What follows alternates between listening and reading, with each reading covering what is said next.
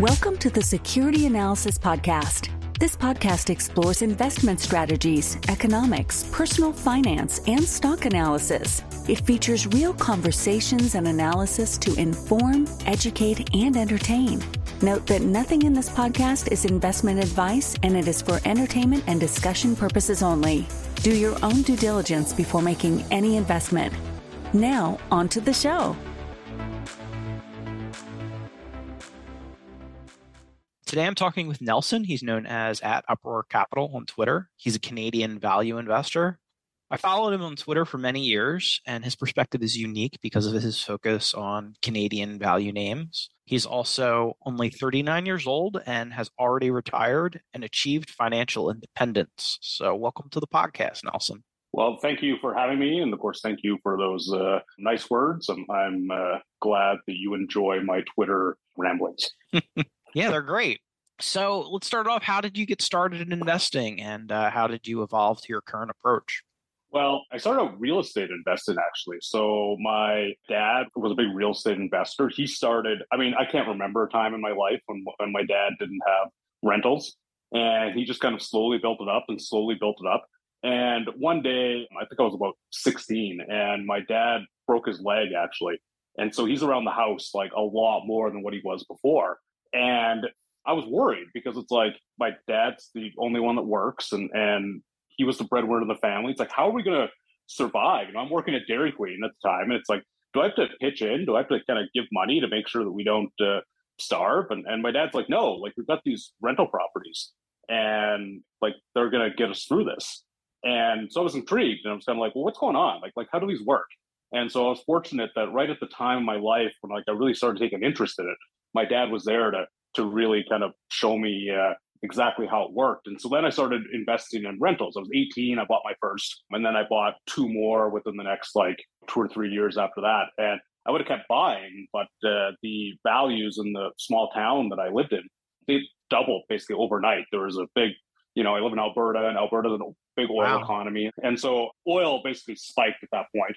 And everyone wanted to get into Alberta and move to Alberta, and that really kind of caused the value of real estate to skyrocket. It was undervalued uh, before then, so I kind of had to start getting into something else, and so that's when I sort of started uh, kind of learning the stock market and kind of looking at it from that perspective. And so I kind of dabbled in it a little bit, uh, sort of in the next kind of few years, and then after 2008 and the crash, I started putting more money to work and more money to work. And then probably by about 2012 or 2013, I really started to focus on the stock market.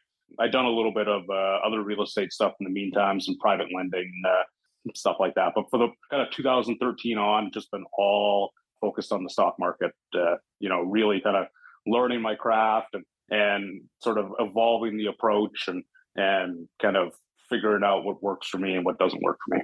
That's interesting. So, with the real estate market where you live, so I guess that that was due to the lows were due to the low oil prices in the late 90s and then the 2000s boomed once oil prices surged. Yeah, so partly that for sure. The other part was that I lived in a small town of about 7,000 people.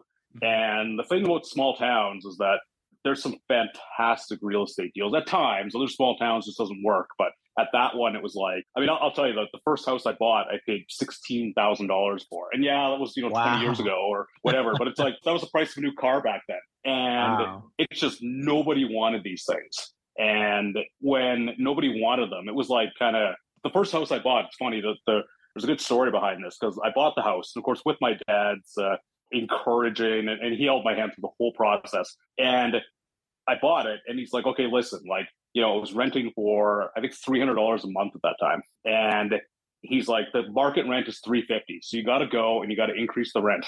So here's the letter. I typed it out for you. All you got to do is just like hand it to the uh, tenant and just say, hey, listen, I'm the new owner of the house. You know, like your rent's going up. How'd that go? yeah. So I'm 18 and I'm like just shaking in my boots. and I, I go to, and so I go, it's funny because I actually kind of not at the time I didn't know the lady, but like I kind of knew her afterwards, and she never figured out that was me. Like it was just you know that memory I'm sure was etched uh, in my uh, mind and not hers. But uh, you know I go and I'm like, hey, I own this house, and she's like, no, you don't. and it's like okay, well, the rent's going up. And she says, fuck you, it is. I'll leave first. and she, uh, course, my dad managed it for me. So she goes and sees them and I guess like has a conversation with them. And yeah, she left. We had to find a new renter, you know, but uh, it all worked out, of course. And uh, like I said, I kind of came to know her uh, later on, probably about 10 years later. I got a job selling potato chips, Frito Lay. And she was one of the employees at one of the stores I would stop at. And, you know, we got to be kind of friendly. And, and, you know, I'm thinking to myself, like, there's no way you remember what, what happened, but I remember. That's funny. So if you buy a house for 16,000, then how much were you able to rent it for? Well, like I said, 300 to start with, and I put it up to 350. Gotcha. And when, when the boom kind of happened, you know, it was up to like kind of 400 or, or 450. But the problem is, of course, when the value of the house goes from sort of like 16,000 to like 30, 35,000, Mhm. all of a sudden at $400 a month, you go from uh, a 20% cap rate to a 10% cap rate. And it's not as intriguing at a 10% cap rate, especially back then when you could get like risk free money for like 6%. Right. And I've written, I, I've read on your blog that you don't really like rental investing anymore, that you feel like you said you would be better off if you owned a portfolio of REITs. So do you want to elaborate a little bit on kind of your, your changed feelings about rentals and real estate? Yeah. So first of all, real estate income, real estate investing is not passive. Mhm. And anyone who says it is is just like trying to sell you a real estate uh, like investing course. Like, Mhm. like it is not passive. You know. And I had a property manager, and my dad is like one of the best property managers I've ever known. He was fantastic, and yet it was still like, hey, let's go fix this. Let's go fix this. Let's go like do this and whatever. And like at the end of the day, for me, it was like, yeah, I had this property manager and like we had a quid pro pro because I was managing a stock portfolio, he's managing the real estate, like like it was working out. But it's still active income and it's still something that I would have to worry about. You know, I have to do up the books every year. I Mhm. have to uh, I need to know what's going on. So I talked to my dad about it. And even though for me it was really, really hands off, there was still like a certain aspect that was hands on. The other thing for me was that uh, the houses were old and my insurance company was telling me that, hey, you got to do this upgrade, you got to do this upgrade, you got to do this upgrade. And it's like, okay, well, you know, one of them was upgrading the electrical. So go from a 60 amp electric panel to a 100 amp electric panel. The insurance company wanted it, but it was like the house doesn't need 100 amp electricity. It's it's old and it's small. Like it just it just didn't need it. But the insurance company said that it needed it. So that's kind of the you know upgrades they asked me to do. And it's like put thousands and thousands of dollars into a house that I paid sixteen thousand dollars for originally that I rented for four hundred dollars a month for twenty years. You know, it was time at that point to just say, "Hey, I'm out."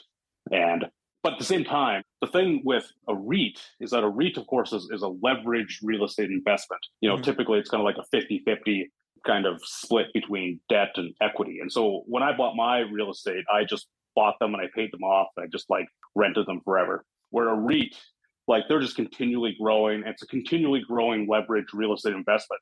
So mm-hmm. as long as the underlying real estate market cooperates, that should do better over time than a portfolio of paid off rentals simply because of the leverage that's you know inherent in a in a REIT.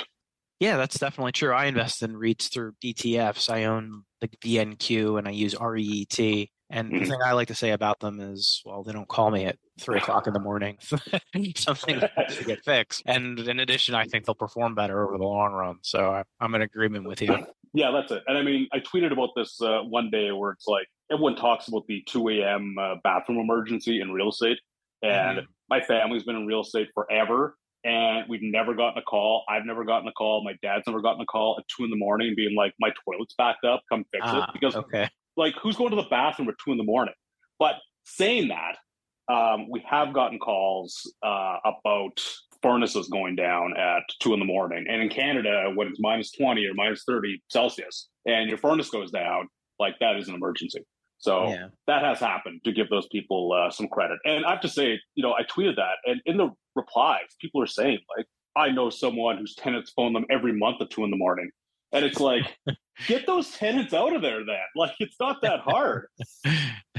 yeah, yeah, no, that that makes sense. Yeah, it's probably a lot of it is exaggerated, but uh, it does seem like a lot of work. It does seem like a full time job.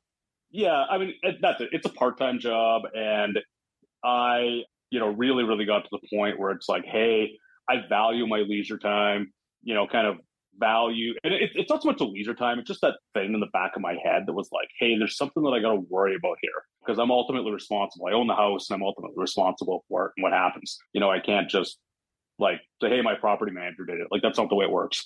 And so that was it for me. It was like I was ultimately responsible and I didn't really like that feeling.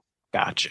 So eventually you moved on to stocks and uh, mm-hmm. you said you started around 2013. So what was your initial style of investing and then how did that evolve over the years? So my my initial style was a again, I, you know, I dabbled in it a little bit before 2013, but that was cool when I really started getting serious about it. Mm-hmm. And it was deep value contrarian investing and which of course very similar to uh, what you were dabbling into sort of maybe not the time but you know when i first kind of started following you anyway. And it was just like just the trashiest trash that you could ever find but it was cheap. And you know i looked at like like it was it was just price to earnings and price to book value. And it was like hey look how cheap this is compared to kind of x and oh wow, if it could only get like trading at two times earnings, wow, if it only trades at ten times earnings, it's a five five x. Meanwhile, it's like earnings quality is just deteriorating. It's like it's never gonna even maintain the level of earnings it has. Never mind uh, grow them. So I got involved in a lot of just trash, and just enough of it worked out that I was encouraged uh, for at least a couple of years before I uh, kind of started to evolve into it's a couple of years, probably like three or four years. I remember in 2015, I bought a coal company, Cloud Peak Energy, and it was like, man, if the price of coal goes up, like this thing's trading at like one or two times earnings. And then Trump won, and all the coal stocks surged because he was going to like save coal mining. And mm-hmm. I sold. I was fortunate enough to like realize, okay, this is my exit point. I sold. My like tripled my money or quadrupled my money or something like just something stupid. And you know it's like just stuff like that that just those occasional wins would keep me in kind of into a strategy that i should have given up on much quicker than what i did. Yeah it took me about 15 i did about 15 years worth of deep value investing so. Well i mean when i dabbled in it i i definitely dabbled in uh, in that like you know it took me probably 10 years, but kind of like three or four years of serious sort of going in it before I figured it out. Yeah, for me, I mean, there were I had enough good years where for a long time I was uh, convinced that this is the only way to do it. But the thing with that strategy is, I feel like you're so beholden to macro outcomes that aren't really predictable, and you don't really appreciate that when you're reading like the Intelligent Investor and they're saying buy cheap and good things will happen. Well, yeah, but you kind of need the economy. If you're investing in a bunch of net nets in 2009, for instance, like I did okay investing in some really cheap stocks, but mm-hmm. it was because the economy turned around. If the economy didn't turn around, I would have got my face ripped off. and there's a lot of little things like that where you're really beholden to those macro outcomes. And part of the reason I moved on from it was because I didn't want to be so beholden to that. And, you know, for me too, it was, I mean, I'll say something controversial here. I've said on Twitter before. I think the intelligent investor is not a very good kind of investing how to book. It's like in the 50s and the 60s and the 70s and, and the 80s, like, sure, like, but it's like the outcome of buying a net net and having it like get up to intrinsic value is mm. fine. And if you can repeat it without like stumbling too badly, you're okay. But, you know, compare that to buying like a and I hate the word term compounder too, but like buy a compounder and mm-hmm. you know, it kind of grows at 15 to 20 percent a year for 10, 20, 30 years or whatever. And that outcome is just so much more powerful because of the power of compound interest behind you versus basically net nets and trying to like get a bunch of consecutive coin flips right. Because at the end of the day, like I have never found a net net that didn't have like serious warts, like mm-hmm. serious warts. And right. there's a bunch of them that just like they just succumb to their fate, which is 0 mm-hmm. Yeah, and I think Buffett describes it best when he's talking about cigar butts. Like, you know that this thing is a melting ice cube, it's falling apart. And what you're counting on and hoping on is that some whiff of good news will come along and you'll get a little pop, and then you have to sell mm-hmm. and move on to the next thing. which is kind of a challenging way to invest, in my opinion. I think it is for sure. And like I said, you know, the outcome of that is a series of successive coin flips. And for whatever reason, I just didn't have the ability to get more than about 40% of them right. I don't know whether it was like like I was just picking the cheapest one and therefore like the cheapest ones are always the trashiest ones, or at least they were in my opinion. Right. Or whether I was like just bad at it or, you know, whatever. But uh, I was poor at it and I would have been much better off if I'd never sort of figured out uh, the deep value investing. yeah, and I also agree with what you said earlier about the quality of the net nets. Like today, I really think it's hard to find a net net that isn't in serious distress. And I don't think that was necessarily the case in Buffett's day back in the 50s. Like if you read about stocks he bought back then, he was talking about buying like a stable insurance company at a P of one. Like that is not a yeah. stock you can find in 2023. Exactly, right? It's like, you know, if a net net is profitable, like that's a big get. And usually it's like, yeah, it's profitable, but it the market has the expectation that it never will be again. And again, those are very, very rare. At least I I don't even pay attention to net nets anymore. Sometimes I'll stumble upon someone on Twitter who will say like, "Oh, there's this number of net nets," and the only thing that I kind of well, the only reason why I look at them now is to say like, "Hey, there's a hundred net nets, and there's usually an average of like twenty. Oh, that tells me that stocks are probably pretty cheap."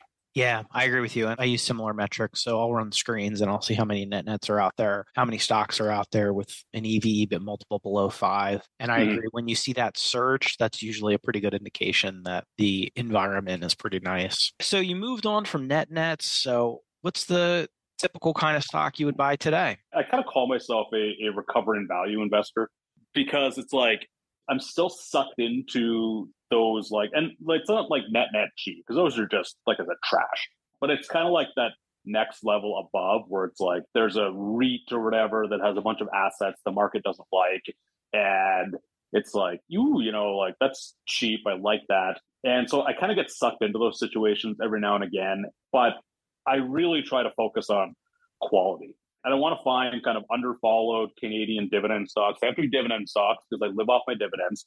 And I'm just looking to find quality Canadian dividend stocks. Ideally, you know, kind of undervalued and underloved, but they don't have to be. You know, like I've got there's kind of 10 Canadian dividend stocks that everyone loves, and I own about eight of them. Like it's not uh, not being contrarian for the sake of being contrarian. I'm just trying to fill out my portfolio with, you know, sort of reasonably valued, high quality, underfollowed stocks that uh, I think I can hold for a long time that should pay consistently increasing dividends because they have the kind of high quality businesses that allow them to steadily increase earnings. Because ultimately, as you know, an increase in dividend just comes from increasing earnings. So that's what I'm looking for is just high quality, highly predictable, can't really be disrupted, boring, underfollowed stocks that I think uh, should perform relatively well. And how do you define quality? That's a always a good question. The first question I ask myself is is this a good business or not? And it's not just like how do you define a good business? And you know, I'll get into that kind of in a minute, but it's like that kind of first instinct of, you know, it's like, okay, is gold mining a good business? Well, no, because you're beholden to a commodity price. Right. And is, you know, retail a good business? Well, no. And I mean, I was in retail for a long time. It's not a good business.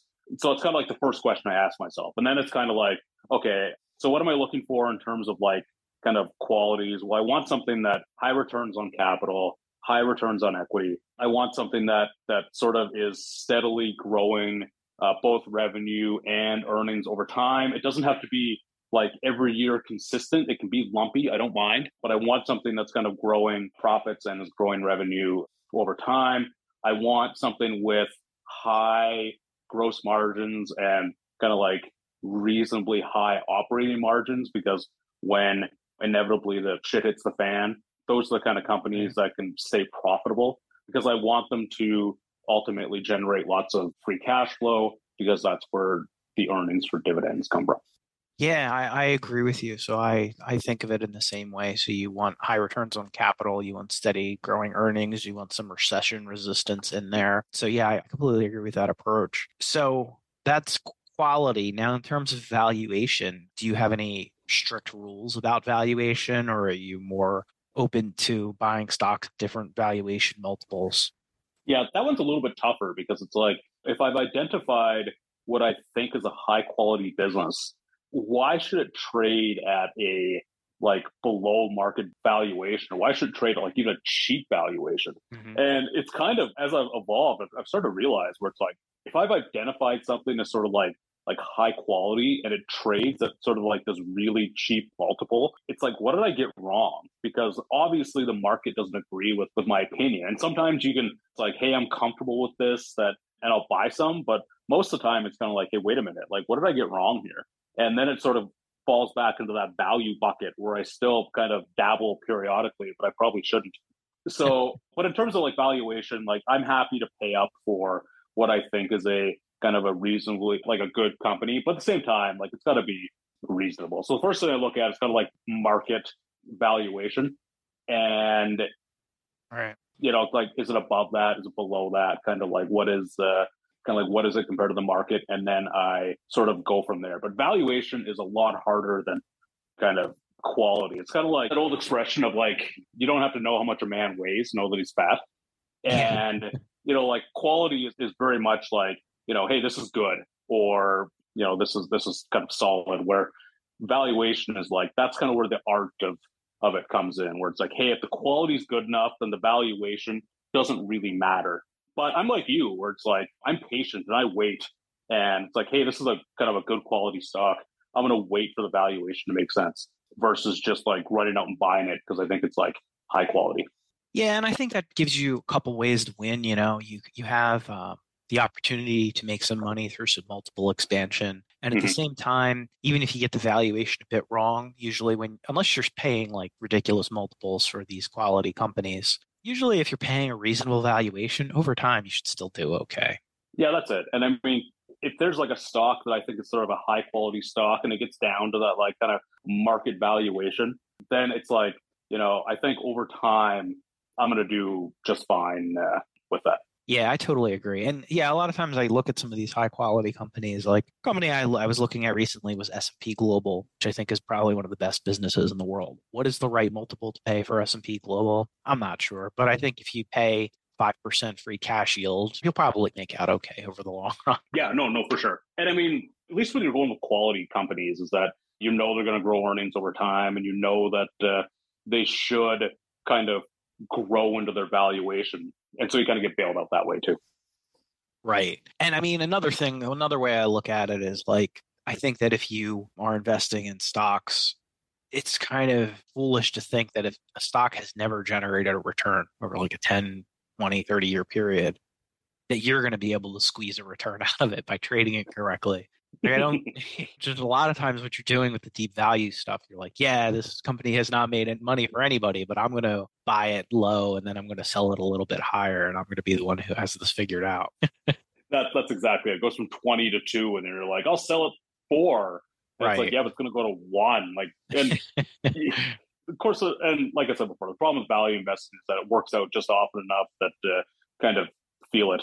So I know you also look for dividend growers. So what appeals to you about companies that can steadily increase dividends? Well, one is like I said, dividends come from free cash flow. And so companies that are increasing dividends or increasing free cash flow. And that's exactly what I want to see as an investor is, is a company that is growing the bottom line. So that's one. Two is that when you live on your dividends and you're kind of like, you know, looking at inflation and things are going up, you kind of say to yourself, hey, like I, I need to make sure that that purchasing power kind of goes up over time because my bills tend to go up over time. So that's right. you know ideally the, the kind of the two things that that I want to see, or the two reasons why I want to see dividend growth because it just it's important to me because without it I could starve. And that's the only thing that keeps me up at night. Gotcha. So I saw, I think it was a tweet once where you talked about how academics really don't understand how dividend growth investing works. Like they'll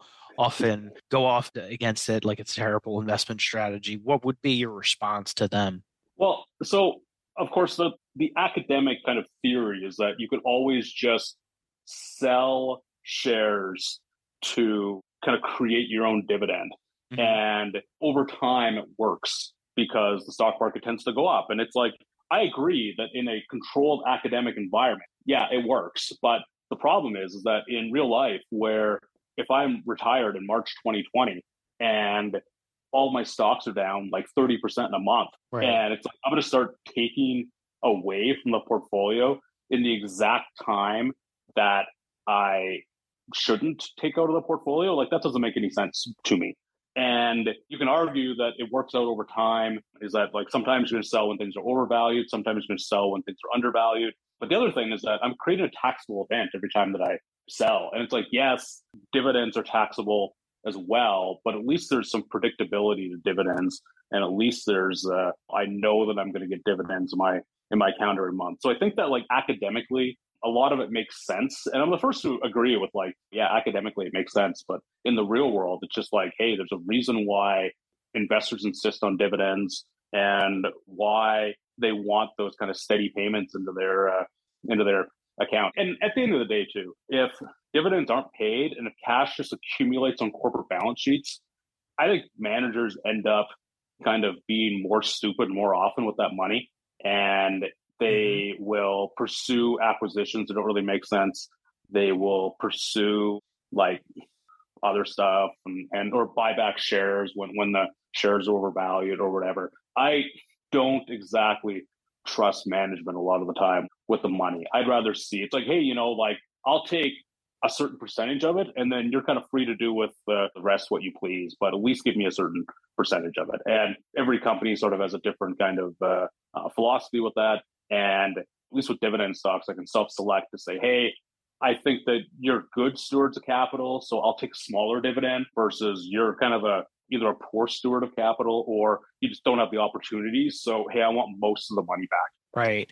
And it must help you psychologically when you are looking at a market downturn and you see that most of these companies are still paying the exact same dividend. I mean, even in 2009, most of these dividend aristocrat kind of stocks, mm-hmm. they still kept paying the same dividends. That, that has to help, right? Yeah, for sure. And that's definitely something that I look at when I invest now is like, what happened to this stock in 2009? What happened to the stock in, in 2020? 2020 is a little bit different because it's like a mm-hmm. lot of companies panicked and were like, hey, we don't know what's going to happen. We'd better just sort of stop dividends for a little while. And that's in hindsight, yeah, you know, like it wasn't really as bad as uh, kind of what needed to, or, or what sort of how they reacted to it. But at the same time, it's like I understand why they were doing it. Like, I mean, that was not long ago. I remember we were all pretty worried. But uh, I definitely look at kind of how a company has gone through sort of downturns before and like okay what happened you know the last time that uh, kind of interest rate spike? Because that's of course you know a lot of my dividend stocks of you know like kind of fourth quarter last year that was the big uh, third and fourth quarter last year that was a big concern was that interest rates are going up. And it's like okay well you take a look at the stock you say okay like how does it how did it do last time interest rates went up which was kind of like that 2017 2018 sort of period. Mm-hmm. And uh, you know kind of how did it react like i said during 2020 2009 you know even back to like 2001 2002 uh, for a lot of these stocks. And and for the most part my portfolio is filled with companies that just kept on chugging. Yeah and that has to say something about the quality of the business too right? When they can just consistently pay and increase dividends over time. Yeah that's it. And all i'm looking for is is a company that's resilient and that increases earnings over time and if that translates into kind of annual dividend increases, like most of my portfolio is that, then then great. But at the same time, it's like I do have stocks that have a little bit lumpier of, of dividend increases where it's like they might keep it the same for a couple years and then increase. And then but at the end of the day, it's like that's kind of I'm just looking for growth in the bottom line. And I know that that translates into dividend growth over time. Gotcha. Now, how many stocks do you typically own at a given time? How do you think about position sizing and portfolio construction? I've got right now between 50 to 60 stocks, and my largest position is probably about 4% of the portfolio. Now, I diversify widely because when I kind of first started, you know, really taking this seriously in 2013, I had a portfolio of about six different names and I think like four of them just like kind of bad things happened to them. There was an oil stock that which of course that'd be more like 2015 because oil was doing pretty well in 2013. But I had an oil stock that uh, sort of well, oil went down and it went down with it. I had uh, was called Aimia. Well, Aimia is still around, but uh, Aimia had the Aeroplan, which is a big uh, loyalty program here in Canada uh, for Air Canada, and they were part of Air Canada. Air Canada spun them out, and then uh, Aimia ran this program for Air Canada, and it was all fine and good until one day Air Canada said, "Hey, we're not going to renew the your license. We're going to take it back in house. Sorry about your luck." And the stock went down fifty percent overnight, and it, it was funny because actually I didn't learn. I doubled down. I bought the preferred shares and actually made enough on the preferred shares to kind of make up for some of my losses on the common share. But yeah, so that you know bit of a you know kind of silver lining there. But the anyway, the point is is that I concentrated. It didn't end up well for me. I learned my lesson, and now I diversify widely because if one stock cuts its dividend, I'm not out of luck. You know, it's I just kind of yeah. oh that's a you know one percent decrease in my dividend income, and I move on. Right. Yeah, that makes sense. Yeah, I think everybody starts off ready to be super concentrated. And some people are good at it. Some people can have good experiences. But based on what I've seen in investing in stocks, I think going down to like five positions is, is pretty risky. What I've seen on, I'm thinking of some people who, you know, kind of prominent Twitter people who shall, of course, remain nameless. And, and they, you know, I, I see like four positions, three positions, five positions, like no, no cash, you know, just like 20% in this and 20% in this. And, and it, you know, it's like, I kind of shudder that they're, it's like, oh, like, like, how do you do that? And then of course you realize where it's like, okay, well, if you're 25, you, you know, you're just starting out, you just graduated yeah. college and, you know, it's like you're saving and you're working and you're trying to get ahead. It's like, it's not the end of the world if you implode versus when you're 39 and you're, it's like, hey, like, this is it. Like, I'm not, you know, I only got one shot at this and I'm not going to blow up then it's a very bad thing for me to have one of my five positions go down, you know, 50%. Where if you got like $20,000 invested and, you know, you got one of your five positions that go down uh, 50%, it's not as big a deal. You, you know, can dig yourself out of that hole in a few months. Yeah, and I mean, when I started, when I was like, I, when I was uh, in my early twenties, I would do things like invest in two or three stocks, stuff like that. And now I'm to the point where, well, I want to have ETFs with thousands of stocks in them. I want to have some treasuries. I want to have some international diversification. So my yeah, my attitude has definitely changed pretty significantly on that over the years. Mm-hmm. Yeah, I can I can relate. Concentration is definitely a a young man's game. That's it. And I used to get upset about it, or I used to not really get upset. Kind of like, what are you doing? You know, like, kid, I've learned. Like, don't do it. But then you kind of realize it's like, okay, like they're just starting out. They have to uh, like, hey, I learned that lesson the hard way. You know, maybe they have to learn that lesson the hard way too. Yeah, that's true. So I think we can talk about some individual stocks that you've written up recently that I thought were pretty interesting. One idea I thought was pretty interesting was Fortis. Do you want to talk a little bit about Fortis? So Fortis is like the OG of dividend growth stocks in in Canada. It started out as like Newfoundland Power back before Newfoundland wasn't even part of Canada. Mm-hmm. And it's just kind of like just steadily grown over the years. They have really high quality conservative management that just kind of like says, hey, we want to keep growing this thing, but we don't want to do anything stupid. So they just kind of like they went from Newfoundland to Ontario to Alberta to BC. These are all Canadian provinces for your American listeners. And they just sort of like slowly expanded across Canada, buying assets when, you know, it was sort of like advantageous to do so. And then they kind of set their sights in the US and, and they've made a couple of sort of good sized US acquisitions. They buy them, of course, have to issue a bunch of debt and, and kind of new equity to do so. And then they kind of shore up the balance sheet and then they do the process again and then they shore up the balance sheet so these are just like good, high quality, conservative management. Just make that make smart investments and have made smart investments for you know decades upon decades now. And uh, it's just this kind of boring, steady dividend payer that I think is just a good stalwart in anyone's portfolio. Cool. And another one you wrote about was Dollarama. So that's those are dollar stores. You want to talk a little bit about that business? Sure. So, of course, I come from the retail background, like I said, and I didn't really appreciate the value of Dollarama up until kind of a few years ago. And, you know, I'm in Dollarama.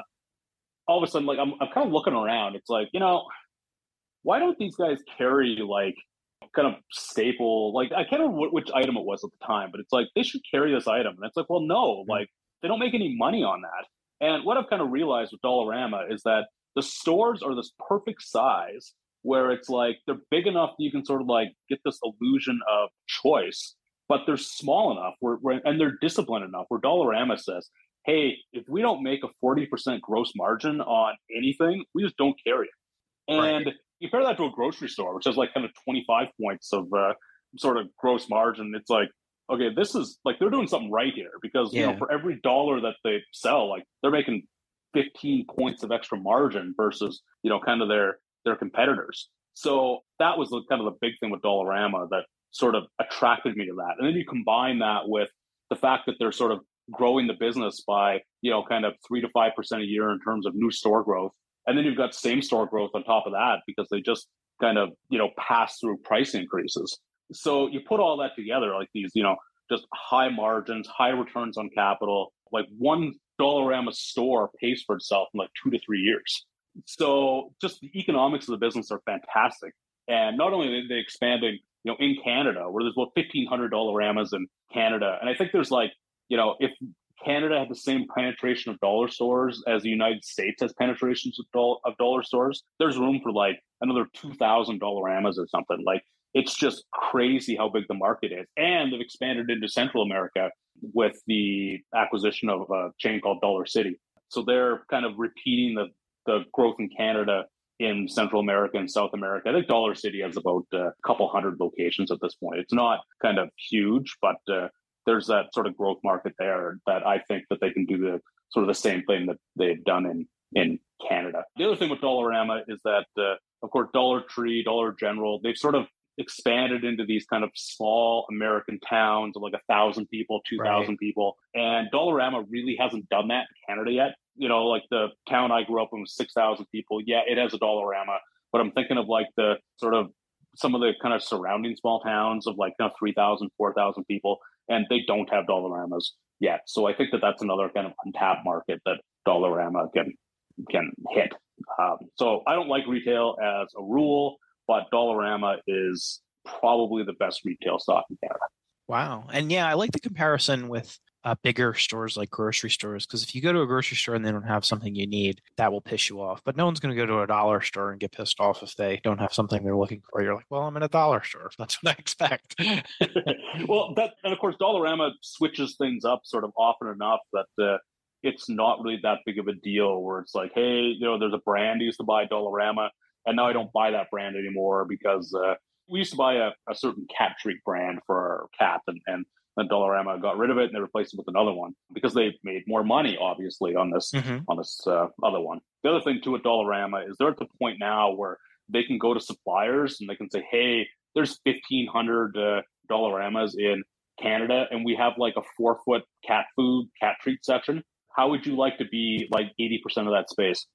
and that's very attractive to a uh, to a supplier. Like, yeah. very attractive. Yeah, definitely. And yeah, the comparison to Dollar General is interesting. Like, I didn't know that they hadn't moved into small towns in the way that Dollar General has, because that's been a major source of their growth. Is basically going where the WalMarts of the world aren't, and then mm-hmm. they're the main retail operation in town.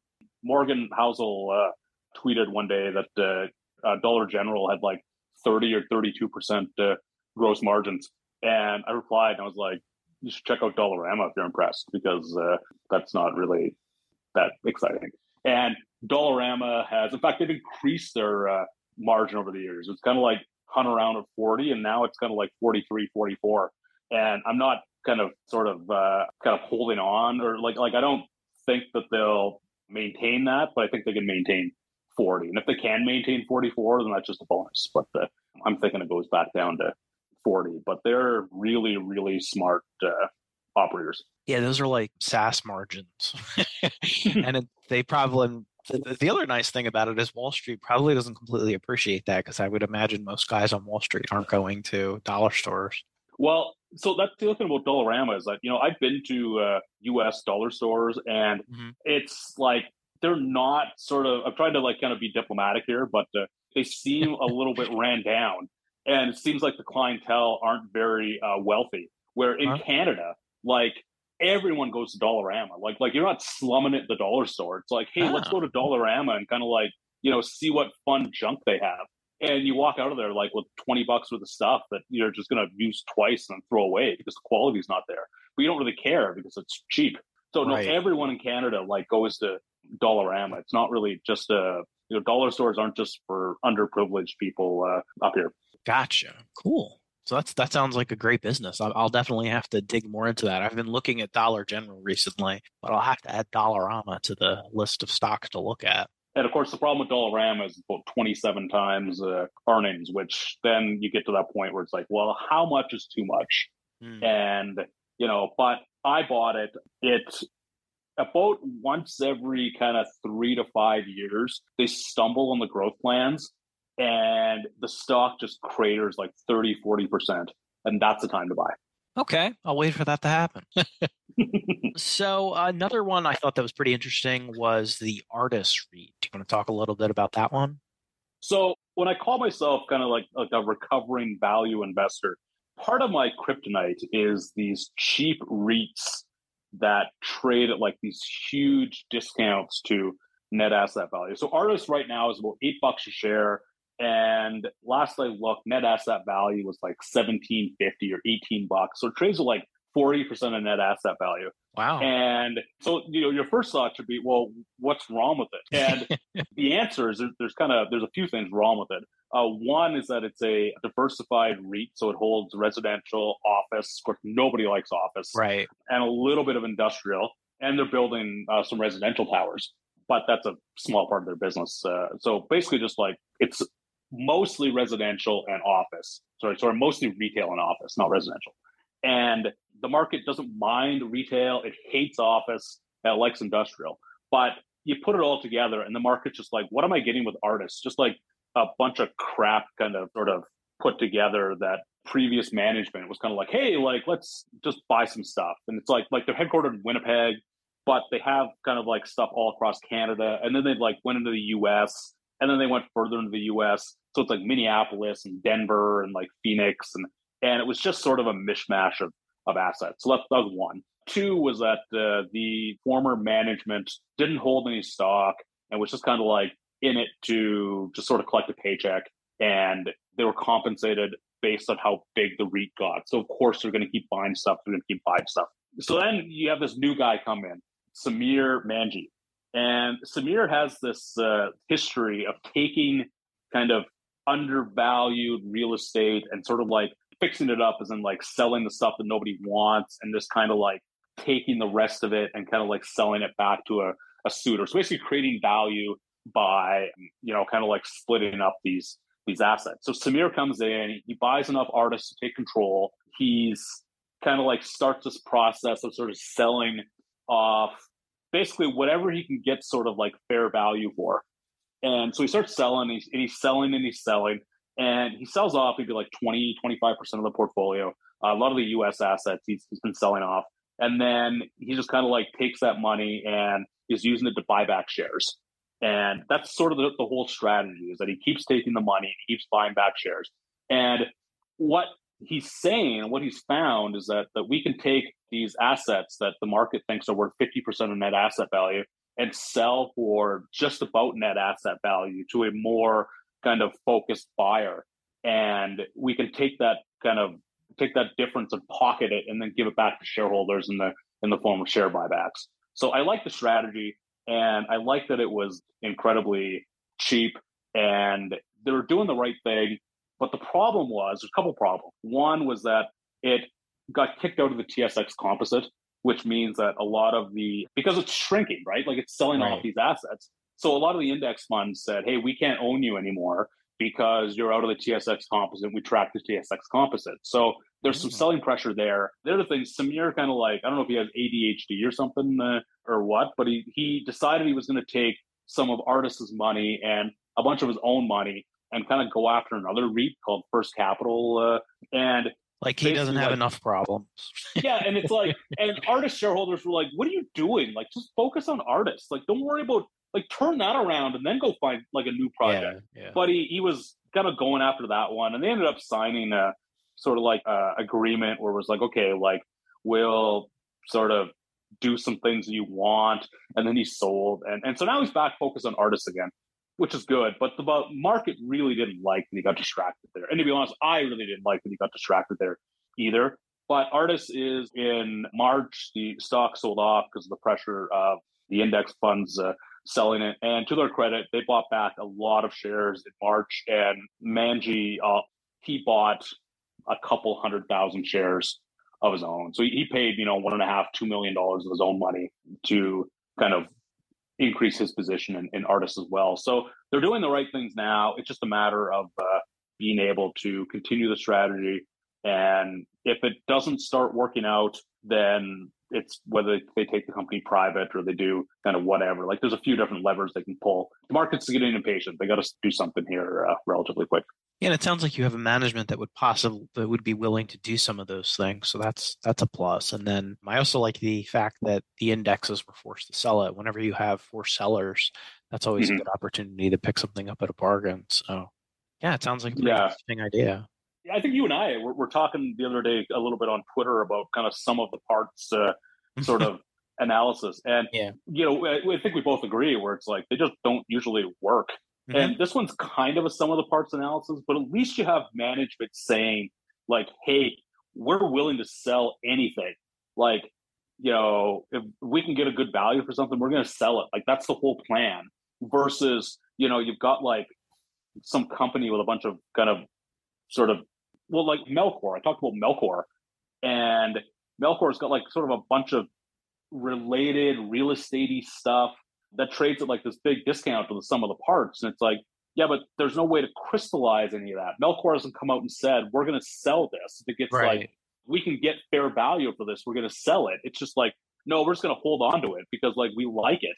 And it's like, well, if management isn't willing to do do what it takes to crystallize value, then your sum of the parts analysis is useless. One and two is that most of the time in those sum of the parts analysis, you get like, hey, this is like you get this for free, and it's like, yeah, it's not even worth zero. Like it's a it's a negative draw on the company.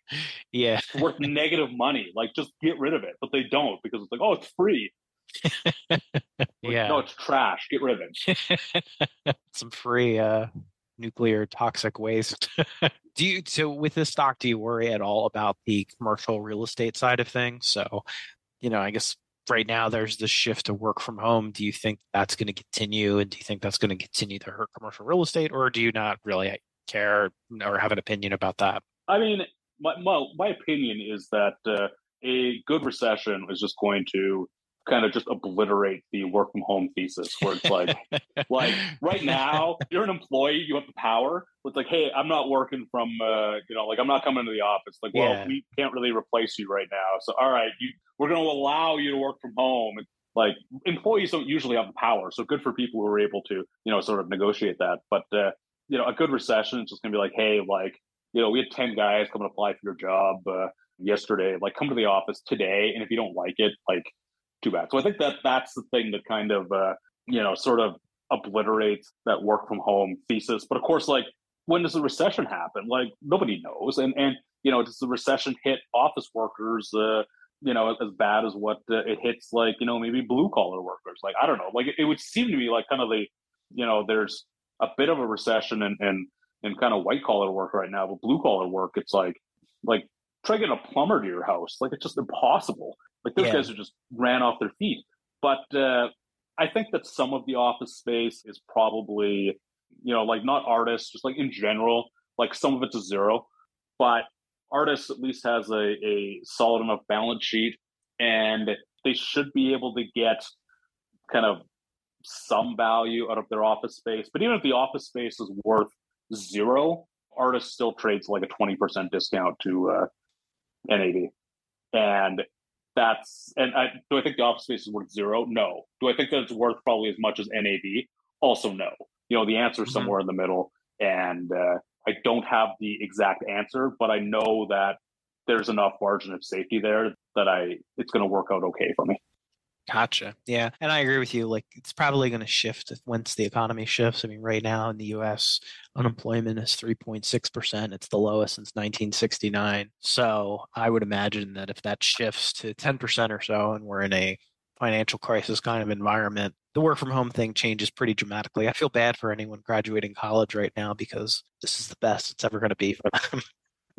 well, there's like there's 25 year old guys who just I guess the only thing they know is uh, you know a world of of four percent unemployment and work from home, and you know work from home is in like do two hours of work and then make sure the mouse jiggler uh, shows you're active for the other the other six hours, and it's like I think that even I don't even think it takes 10% unemployment for that. I think it just takes like 5% unemployment where it's just kind of like, hey, like the only really kind of sector that's seen it so far is tech. Like tech has seen some layoffs, but other than that, like it's just you know, I'm thinking about the company that that I retired from, and it's like they're having problems finding people still. And like they've done everything. They've increased wages. They've uh, like done what they can to. Of course, that's ultimately like for the most part, really all you can do is increase wages. But uh, they're trying to find people, and they're they're struggling. And there's lots and lots of companies uh, besides them that are still struggling. So I don't know. I don't know what the answer is. I just hope that we get a.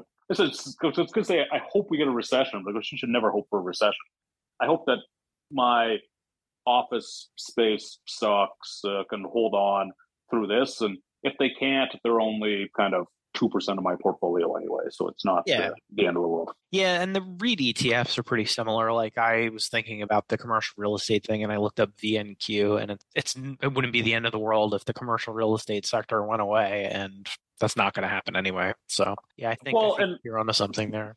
Yeah, and I, I was going to say like there, you know, these office buildings, like there's there's kind of there's high quality sort of office, and there's like kind of low quality office, and besides Artis, I have a, have a relatively big position in uh, relatively, it's like 1% of the portfolio, but it's a dream office REIT.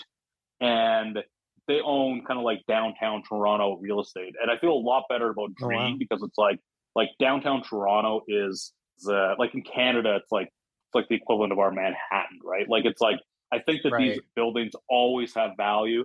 It's just a matter of just kind of like being able to sort of ride this cycle versus, you know, like suburban Winnipeg. I'm definitely a lot more nervous about those than downtown Toronto. Yeah, that's a good point. That's a good way to look at it. But yeah, and you're also right about the economy in general. It is kind of a sight to behold how well the labor market is holding up and how tight things are in the rest of the economy outside of tech. I mean, Jerome Powell, he's doing his best to try to make a recession happen to bring inflation down. And it's like the economy just will not cooperate. Like it's still so incredibly strong. Well, and of course, you know, I think inflation is coming down. But you're right, the underlying economy is just like continuing to sort of roll. But at the same time, it's like, you know, you see things like he said, you know, Powell's doing his best to bring a recession and you see the inverted yield curve. And mm-hmm. like, there's sort of all of these things that are like kind of trying to tell you where it's like, hey, like the recession's coming. And then you look at like, you know, go for dinner or whatever. You try and call a plumber and it's like, there's a recession. Like, you know, I know, like I gotta wait to get in the shitty chain restaurant. Like, so it's this big kind of sort of difference between kind of what you know, sort of you're seeing sort of on the ground and what you're kind of seeing with, like I said, with Powell and with the kind of that commentary on the market. And of course, luckily for you and I, there are thousands and thousands and thousands of macro experts on Twitter. So we just get to uh, just see their opinion and, and of course, learn all about that. Yeah. And they all have their prognostications and they know what's coming. And that's another thing. That's something you have to kind of figure out over time as an investor, where you start to learn not such an easy game to play. Yeah, and of course we both uh, we talked about this before. Uh, we both agree on on kind of macro expert on Twitter. Like like it's gotten to the point where there's someone who is just like if I'm just seeing them just like macro take after macro take after macro take, I'm just I just quietly mute them and move on because it's like you're not bringing any value to me. You're just reacting to what's happening. And right. I don't really see a lot of value in that. Like if there's someone who can consistently predict macro, what are you doing slumming it on Twitter with the rest of us?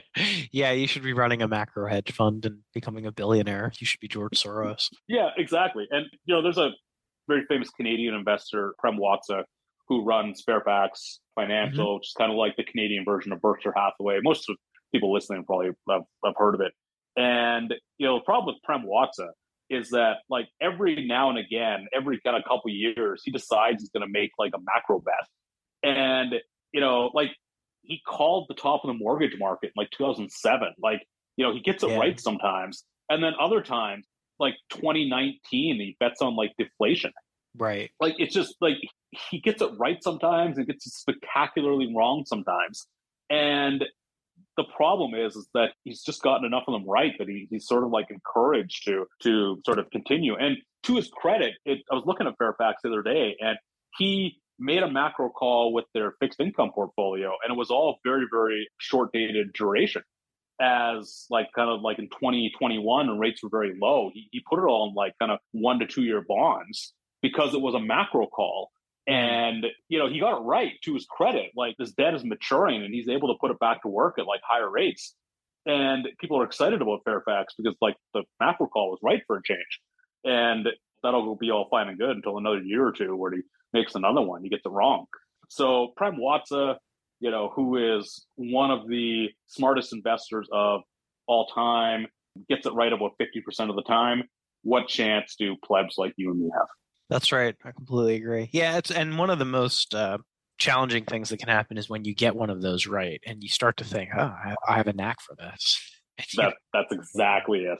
Yeah, yeah. That's a isn't that Steve Eisman uh, who just got 2007 right and has been like a bear ever since? Because congratulations, you got like you know you made like that one career defining call, and he's just not able to like kind of move on. He's just like, yeah, I'm bearish all the time because like the one time he was really bearish, he, he nailed it.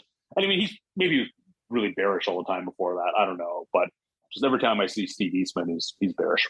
Well, a lot of them are like that. A lot of them really buy into the philosophy that the Fed is inflating bubbles and all of these bubbles inevitably collapse. And that was their thesis in the mid 2000s. And then it looked like that was 100% correct in 2009 and then they never really shook that and they've been bearish ever since and now they're all claiming it's an everything bubble and this is going to collapse and need to stock up on canned goods yada yada yada and i don't know.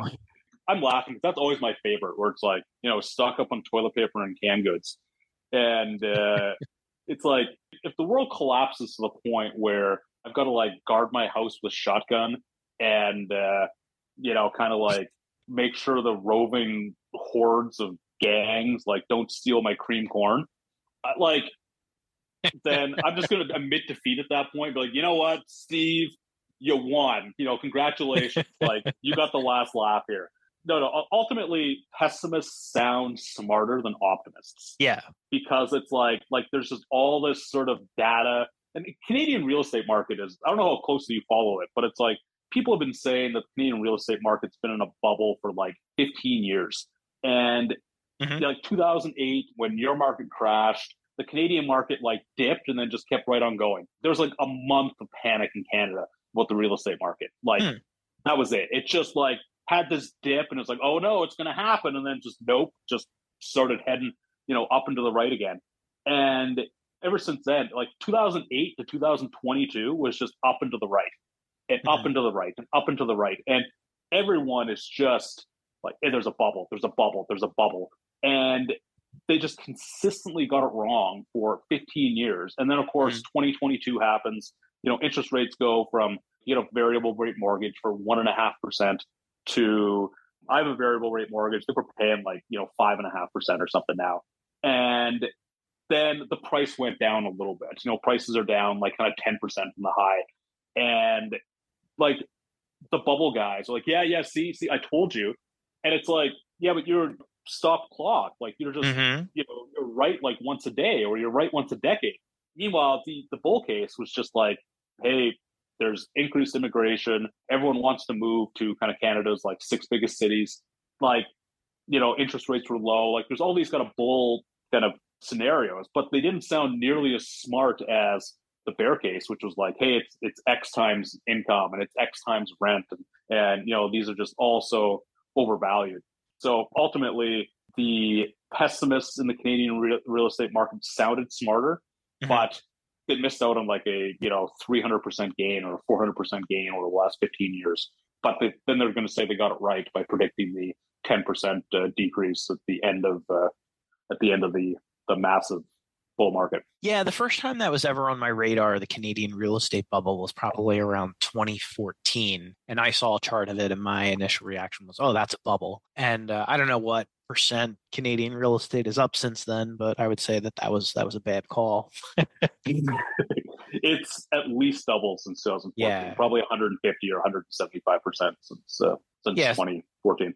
So then, how much does it have to fall for the people that were telling me it was in a bubble back then and showing me the chart proving it was allegedly proving it was in a bubble? Like, how much does it have to fall for them to be right now? Well, it sounds like 50 percent, right? Yeah, yeah. So uh, You know, and probably. I mean. I, I, uh, um, some of the REITs that I own are developing fairly aggressively in the Toronto market. You know, residential uh, kind of stuff, and I lose zero sleep over that. Like, it's just, hey, good. There's long term demand in, in Toronto. Like, it's good. Like, take advantage of that. Not like, what are you doing? It's a bubble. Now? Right. And the other thing with the bubble talk, it's like you're going to get in the stock market, you'll probably get a 50% cut every 10, 15 years. In the real estate market, you'll probably get a 20% cut every real estate cycle. And to just, if you're constantly saying for 10, 15 years, it's going to happen, it's going to happen, it's going to happen. Well, okay. Some point, you're right. But to your original point, you're just a stop clock. Yeah, and you miss the run up, which is the Right. uh, which is the powerful part. Like you know, it's like, and there are lots of people who are saying, "I'm going to wait till uh, the market declines." And actually, it's Toronto. What we're seeing is kind of in, in January, February, a lot of these people who were on the sidelines for a long time, waiting for that decline, all of a sudden it said like, "Hey, the prices are down ten percent. I'm in." Versus like, yeah, but they were cheaper in like 2019 when you were still waiting but they were just waiting for that decline. Now that they saw it, it's like they're in, and you know, so there's there's some of that kind of happening. Those people waiting for that uh, decline. I've never understood that. Like it's like, hey, you want a house, just buy a house because I, you know, don't think it's really an investment. I think it's more of like a personal uh, kind of lifestyle decision. I mean, I look at the you know money I spent on my house, and it's new, and you know, doesn't need a whole lot, but uh, you know, it's like over time, it's like I know the money I'm going to spend on my house that the the you know profit I'm going to make on it is is not going to be nearly as much as what it appears because of all the ownership costs over the years. Yeah, hundred percent. It's it's more of a consumption thing. It's more of a lifestyle thing. If you have the cash flow and can afford the home, and you like it, do it. But don't try to use it as a speculative vehicle to try to predict whether or not prices are going to go up.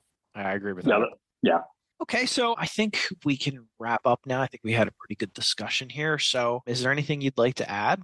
Uh, I don't really think so. I mean, I appreciate the uh, the opportunity to be on the podcast, and it is my very first podcast. So hopefully, I didn't embarrass myself uh, too much. But uh, were I appreciate the well, thank you, and I appreciate the uh, invitation, and I appreciate getting the chance to talk to you, someone who I've interacted with for years on Twitter, and and uh, kind of you know get to meet here for the first time. That was a nice treat for me. So thank you. Cool. And uh, what are the best places for people to find out more information about you? Well, I'm on uh, Twitter, of course, at uh, at Uproar Capital, and then I have a Substack, uh, uproarcapital.substack.com, or if you just uh, Google Uproar Capital, you'll uh, you'll find it. You'll find it there. All right, great. Well, thank you for your time. All right, thank you for uh, for having me. Thank you for listening to today's podcast. For more information, please go to securityanalysis.org. Subscribers to the website get early ad free access to podcast episodes in addition to weekly in depth profiles of companies.